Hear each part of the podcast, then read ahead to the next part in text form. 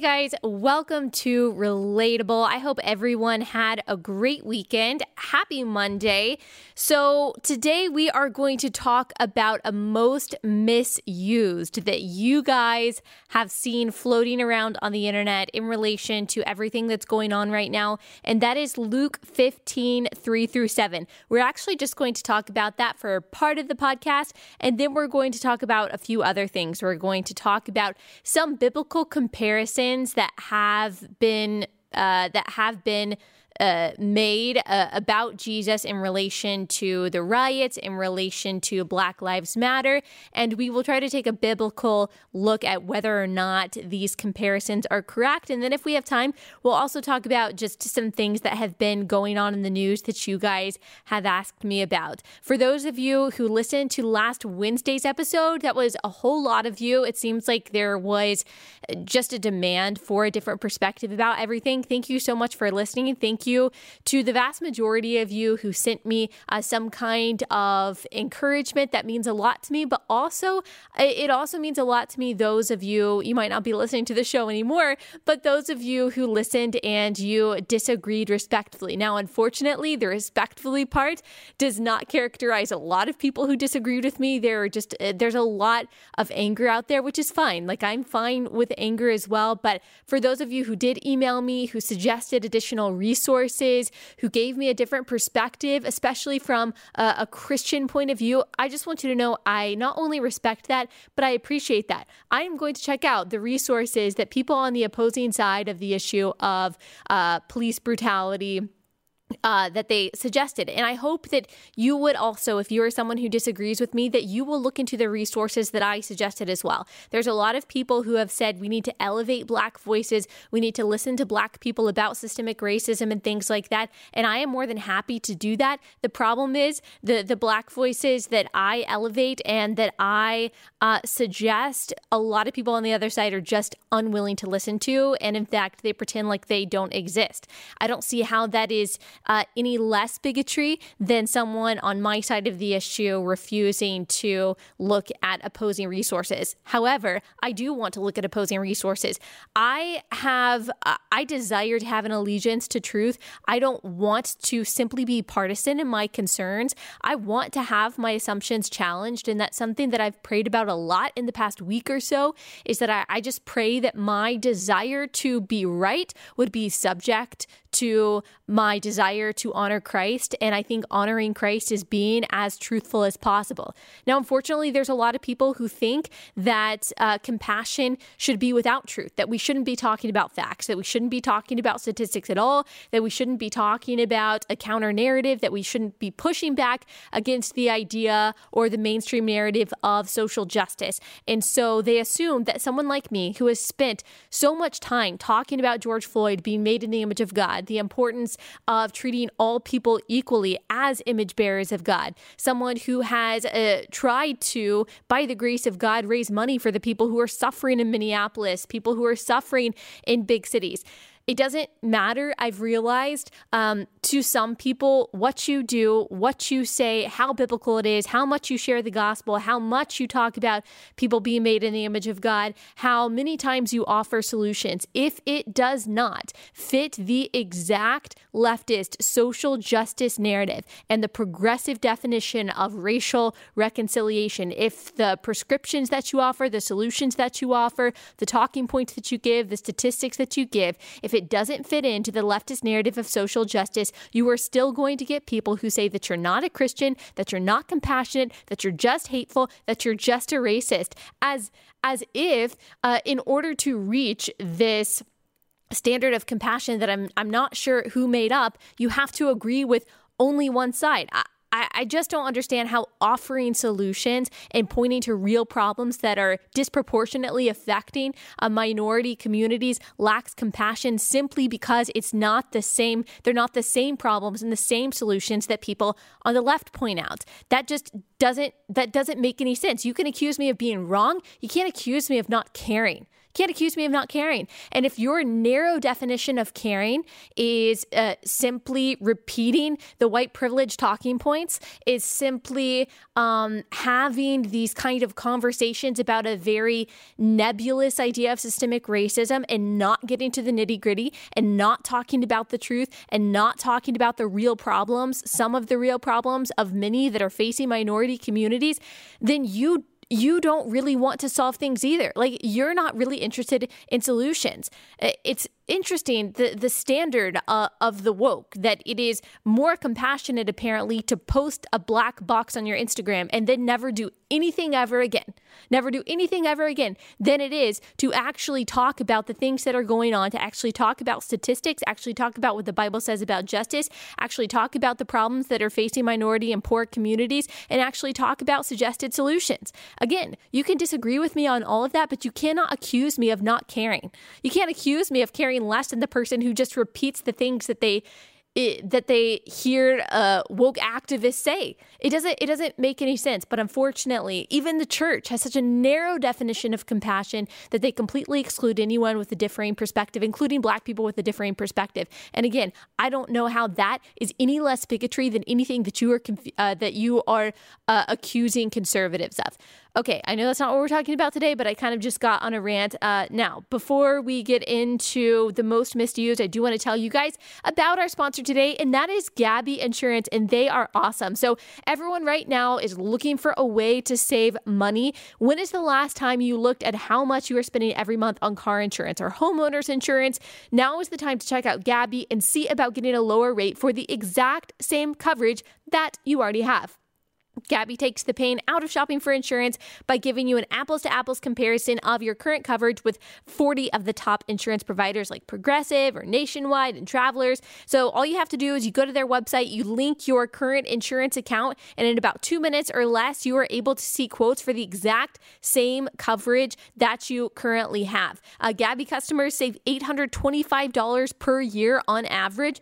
If they can't find you savings like they did for me, uh, they will let you know so you can relax knowing that you have the best rate out there. And they will never sell your info, so you don't have to worry about spam. You don't have to worry about robocalls or anything like that, like you have to with other services that you use. It is completely free to check your rate, and there's no obligation, which means there's really nothing to lose. So take two minutes right now to see how much you can save on your car and homeowners insurance. Go to gabi.com slash relatable. That is G A B I dot com slash relatable. Slash relatable. Okay, so let's get into this meme that's going around. And if you're watching on YouTube, by the way, if you don't subscribe to YouTube, uh, please do so. The episode comes out at 2 p.m. Obviously, the the listening part of the episode, the the kind that's on you know audio podcast, so Apple Podcast, Spotify comes out at 6 a.m. YouTube comes out at 2 p.m. A really great way to share the podcast for people who don't have a, a podcast app or don't listen to podcasts and like to watch it. But we'll put this meme meme that I've seen going around up on the screen if you're watching on YouTube and or it's it's really I've seen it in a lot of different forms. So I've seen it in meme form and I've also seen it in uh, like a cartoon form. And I'll just describe it for those of you who are listening. So it is the parable in Luke 12 when Jesus talks about the 99 sheep. He leaves the 99 to go pursue uh, the one lost sheep. And in the cart in the cartoon or in the meme, all of the 99 sheep are over there holding up little signs saying, "But all lives matter." And the point of it is that okay, yes, sure, all lives matter, but Jesus goes and pursues the one life that is stricken by oppression, which in this case, according to this meme, is black people. And so that is what the point of the meme is. That's what the point of the cartoon is, is that even Jesus sometimes uh, he he focuses more attention on those that uh, are oppressed, and he has to leave the 99 in order to tend to or find the person who is oppressed. If that's confusing to you, that's because if you apply any kind of biblical thinking or critical thinking to this, um, it immediately falls apart. So. Let me just read you uh, Luke 15. Did I say Luke 12 earlier? I meant to say Luke 15. Let me pull that up. So he's talking to, it says, Luke 15, 1. Now the tax collectors and sinners were all drawing near to hear him, and the Pharisees and the scribes grumbled, saying, The man receives sinners and eats with them. So he told them this parable What man of you, having a hundred sheep, if he has lost one of them, does not leave the 99 in the open country and go after the one that is lost until he finds it? And when he has found it, he lays it on his shoulders, rejoicing. And when he comes home, he calls together his friends and his neighbors, saying to them, Rejoice with me, for I have found my sheep that was lost. So people are taking this passage and saying, Well, this applies to Black Lives Matter and All Lives Matter. And the problem is is that we don't have to guess what this passage means. We don't get to apply this passage to current social issues. We don't get to apply a new meaning to this passage that isn't mean, meant to be there. And I've heard people say, well, parables don't just mean one thing. They can they can mean many things. I've heard a lot of people say that as if that's like a, a talking point that has been uh, distributed out to people and people are just regurgitating. The problem with that idea, one, is that it's it's not true. So when we approach the Bible, we don't ask, what does this mean to me or what do I want this to mean, but what does this mean, period. We've talked about this. If you want more information on that, you can read or you can listen to my episode called Reading the Bible from several months ago. And we talk about the importance of approaching scripture with with the with the thought of okay what does this mean? Not what does this mean to me but what does this actually mean? To do that you read the passage you take the context you can even look at the original greek and hebrew but you try to get to the actual meaning of the text. And here we don't have to do a whole lot of work. We don't have to do a whole lot of work to know exactly what Jesus means by this, that he's not applying it to a social issue, that it doesn't mean anything cryptic or mystic or anything like that. Jesus actually tells us exactly. He's so gracious. He is so gracious and patient that he actually tells us exactly what he means by this parable. So, verse 7 says, Just so I tell you. So, after he tells this parable, verse 7 says, Just so I tell you, there will be more joy in heaven over one sinner who repents repents than over 99 righteous persons who need no repentance. So he's talking about repentance. The lost sheep is the sinner who repented, who Jesus saved. That is the point of this passage. And here's uh, here's a huge problem. Besides just the the theological malfeasance here and the interpretive interpretive malfeasance when it comes to uh, reading this passage to mean that it is applying to some social issue.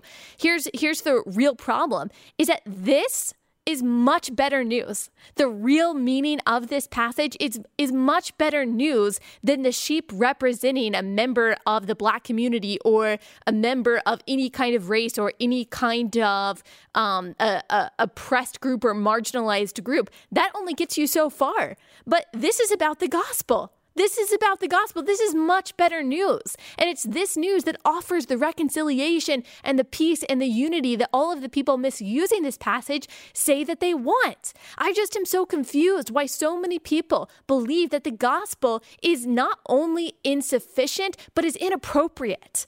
Like people don't believe, and I've said this, I said this last Wednesday. So many Christians are talking about white privilege and talking about all the problems that we have, which I'm fine with. Again, I might not disagree with all of your um, with with all of your prescriptions and all of your perspectives on that, and that's fine. You can talk about political issues. I obviously talk about political issues, but for the Christian to only talk about those things and to not talk about the gospel and to not point to the gospel as the solution is really troubling. Again, it's almost as if they not only think the gospel is insufficient, but they also think that it's inappropriate. And I also said last Wednesday something that I'll say again.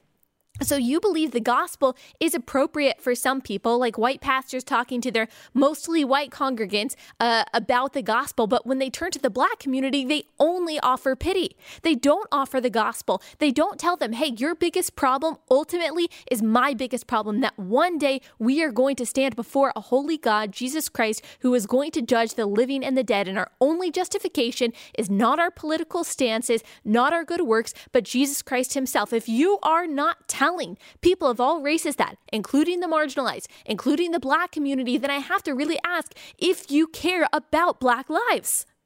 Again, again, we can talk about we can, you can be a total social justice advocate and completely disagree with me on the social issues as a Christian and what the problems are and what the solutions are. But one thing we've got to agree on, one thing we've got to agree on as Christians, one thing that you and I have to be able to come together on at the end of the day is that the ultimate, the transcendent, um, really the only, the core solution to all of this is Jesus Christ the only one who softens hearts, the only one who accomplishes the most important reconciliation, which is uh, sinners, enemies of God, to God Himself, a wrathful, holy, merciful, gracious God.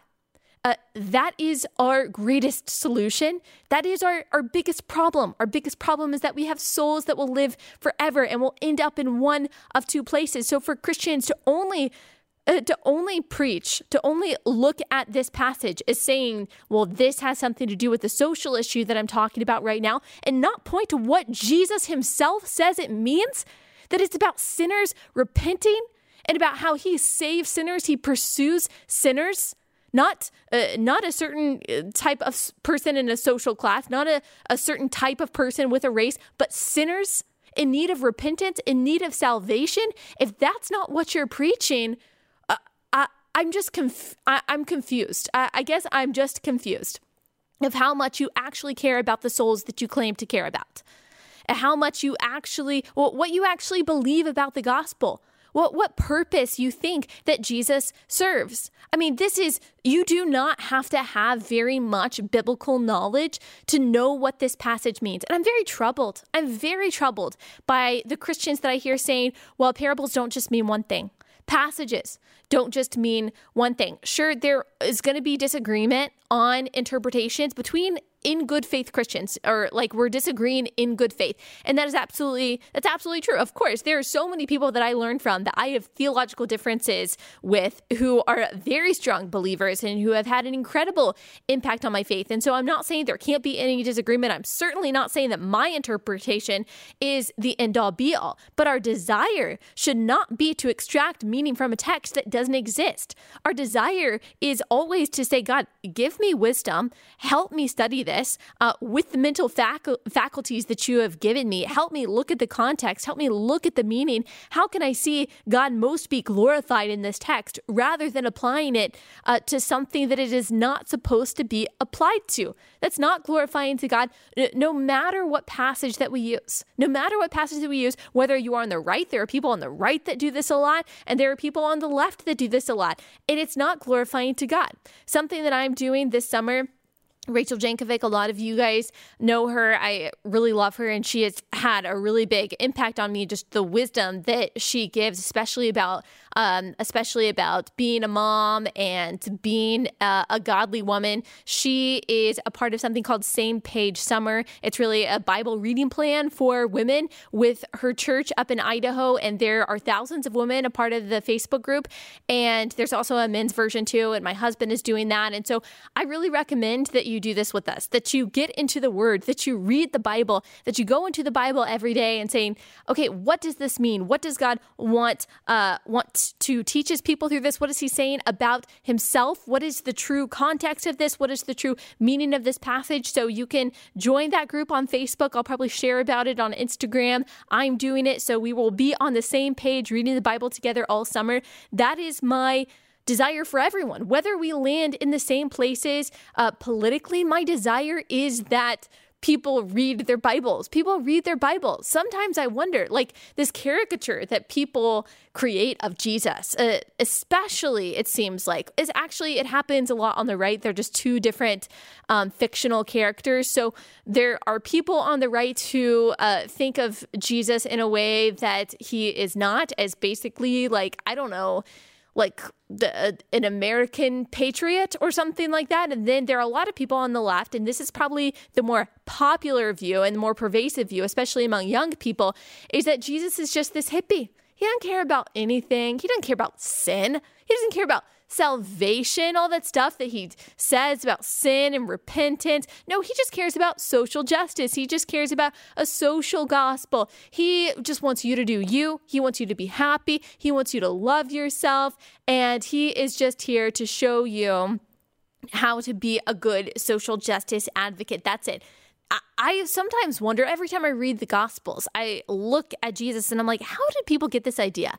The people who have this idea of Jesus as someone who doesn't care about the definition of marriage, who doesn't care about gender, who doesn't care about sin, who doesn't care about repentance or holiness or salvation or obedience, where the heck are you getting that idea? It's not from Jesus Christ himself. It might be from liberation theology, which is false theology, by the way. So many of you out there are repeating liberation theology in a social gospel uh, about um, the idea that the responsibility that Christians have is to create this kind of socialist utopia rather than advance the gospel of Jesus Christ.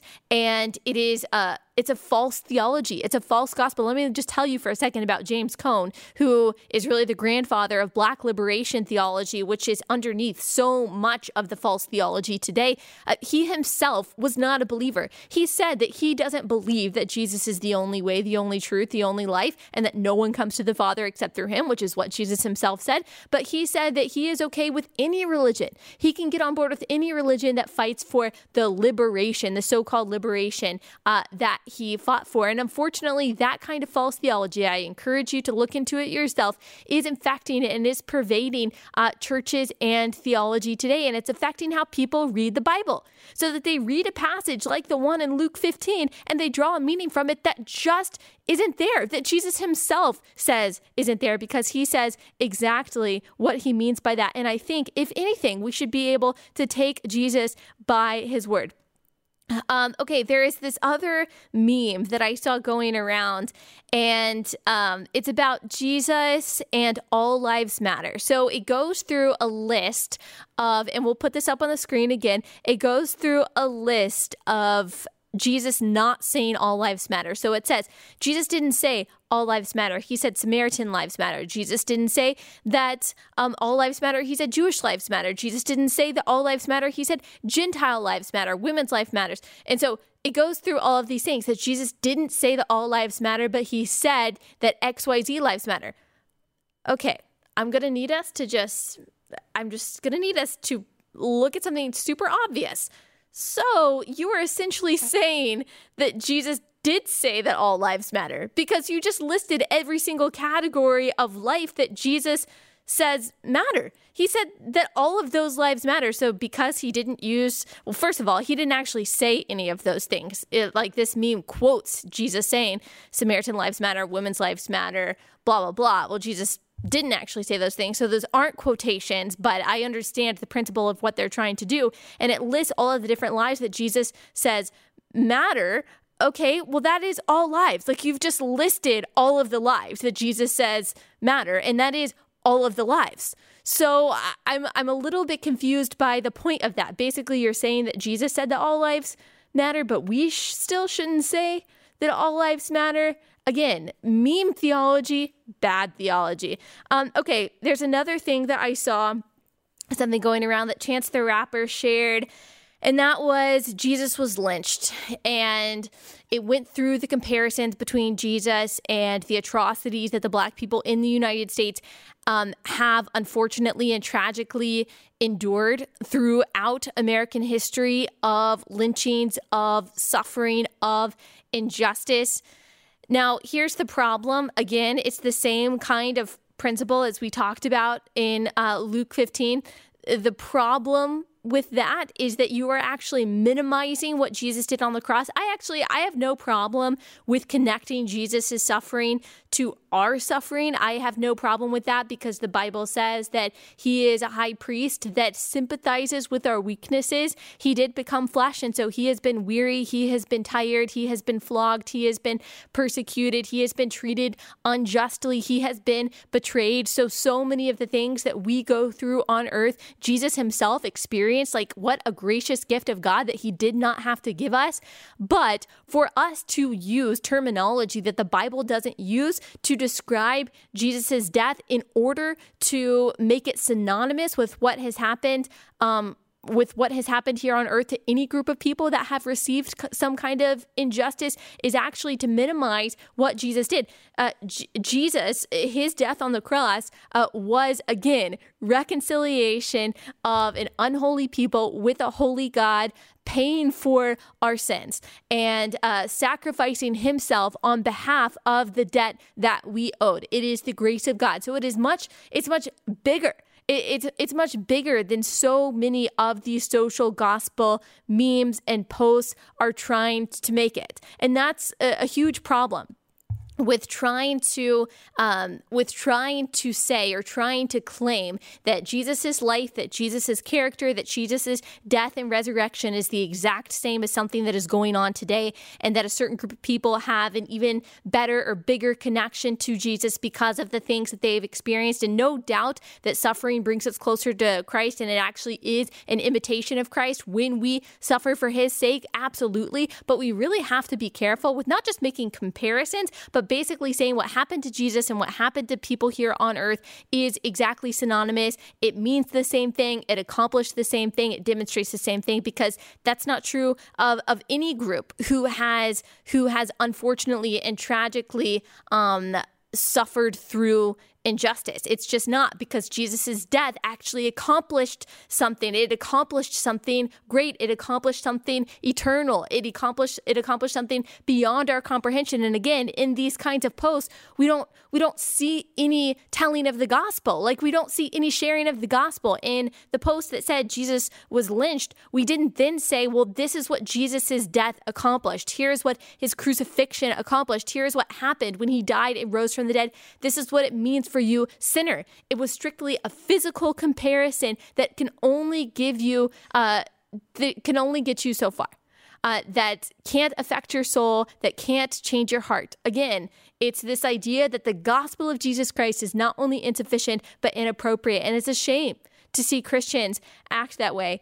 Um, okay a couple other things I want to talk about. There's a lot of things I want to talk about, actually. So, I'm going to show you a, a, little video since we're talking about just the kind of manipulation and warped reaction that some, certainly not all, and I'm not saying even all the people on the other side of this issue than I am, but um, some Christians, the warped reaction that they are having to all of this. I just want to show you, show you this video.